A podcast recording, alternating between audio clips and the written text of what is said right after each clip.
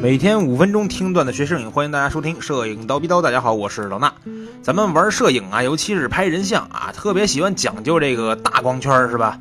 大光圈能拍出这种特别漂亮的虚化效果，所以呢，我们都喜欢买这种定焦镜头拍人像。哎，有一点八光圈的，有一点四光圈的，甚至还有一点二光圈的，对吧？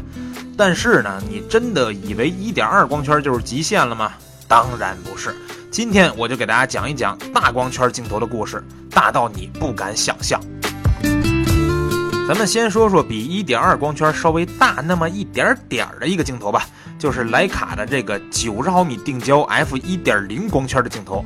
这个镜头呢，在七十年代的时候是莱卡专门给美国军方研制的一个镜头，让这种战斗部队可以在黑夜的战场上使用的这么一支中长焦的镜头。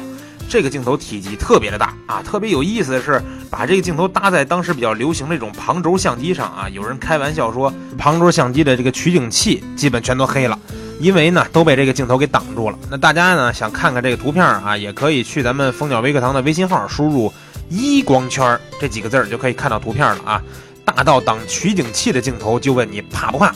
那这个镜头呢，当时研发成功以后呢，美国军方就停掉了后续的这种研究费用。也不知道当时是因为其他的原因啊，还是就因为这镜头太大了，根本就没法用，所以导致这个镜头也特别的罕见，市面上真的就没有几个啊。最近在一场拍卖会上，这个镜头拍卖的价格在两万五千美元左右。那徕卡这个九零一点零啊，咱们就先说到这儿。下面咱们说一说比一点零还要大的光圈这种镜头。那咱先说说佳能吧。佳能有一支号称是比眼睛更明亮的镜头，就是这支五零定焦 f 零点九五光圈的镜头。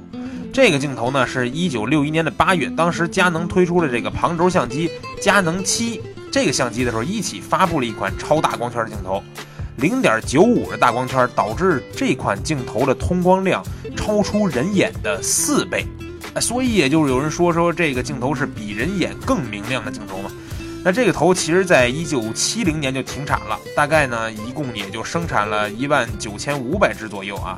到现在也是很多收藏爱好者特别喜欢的镜头，所以呢，它现在啊，还是收藏市场里边一个根本就不用愁出手的香饽饽。那说起零点九五的光圈啊，其实还真有不少镜头啊，除了刚才说的佳能这个五零定焦，还有福伦达这个历史悠久的品牌啊，他们家。有两只流传比较广的零点九五光圈头，分别是这个十七点五毫米和二十五毫米的两只广角定焦镜头。福伦达这支二十五毫米零点九五的光圈镜头是在二零一零年发布的啊，就在前两年啊，咱们国内有一个做闪灯的品牌叫美科，他们也发布了一款二十五毫米零点九五光圈的镜头。这支镜头当时在发布之后呢，也在当年的这个 PNE 展会上展出了，我也去摸了摸看了看啊，我觉得做工还算是不错的。不过说到咱们国货精品啊，我觉得不得不提的就是这个国产中医光学了，对不对？他们也有零点九五光圈的手动镜头。据我所知啊，中医光学目前有二十五毫米、三十五毫米和五十毫米三个焦段的零点九五光圈镜头。呃，而且这五十毫米焦段这头还是全画幅的镜头啊！大家有机会也可以去这种摄影器材展里边找一找这些镜头，上手去感受一下零点九五光圈的魅力。那说完了，大家还可以感受到的这种零点九五光圈，就要说咱们今天节目的这个重磅内容了啊！世界上最大光圈的镜头到底是哪个呢？不是我说啊，这种变态的事儿是吧？怎么能少了蔡司这个品牌呢？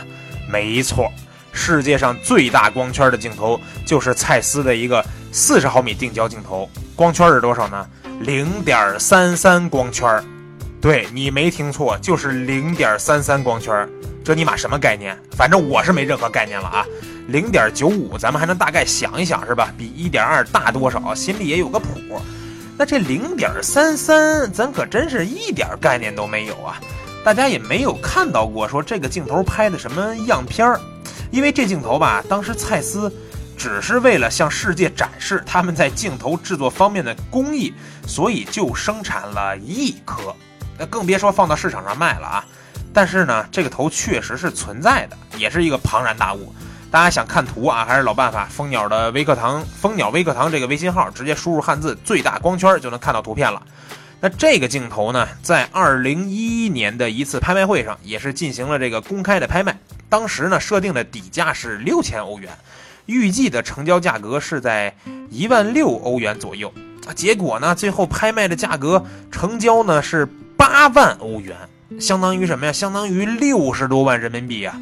啊，不过不管这镜头有多贵啊，没买到手的咱们是真的没法感受这个零点三三光圈到底是什么概念了。所以呀，既然也看不见样片儿，咱也摸不着这镜头，我真的是一度怀疑说这个镜头是不是根本就没法拍照。哎，不过这也就是我纯瞎想瞎扯淡啊。如果呢，你知道还有比这个光圈更大的镜头，有比零点三三更大的光圈，你也可以留言给我们，让我也长长见识。那今天的刀逼刀啊，就先到这儿了。明天早上七点，咱们不见不散。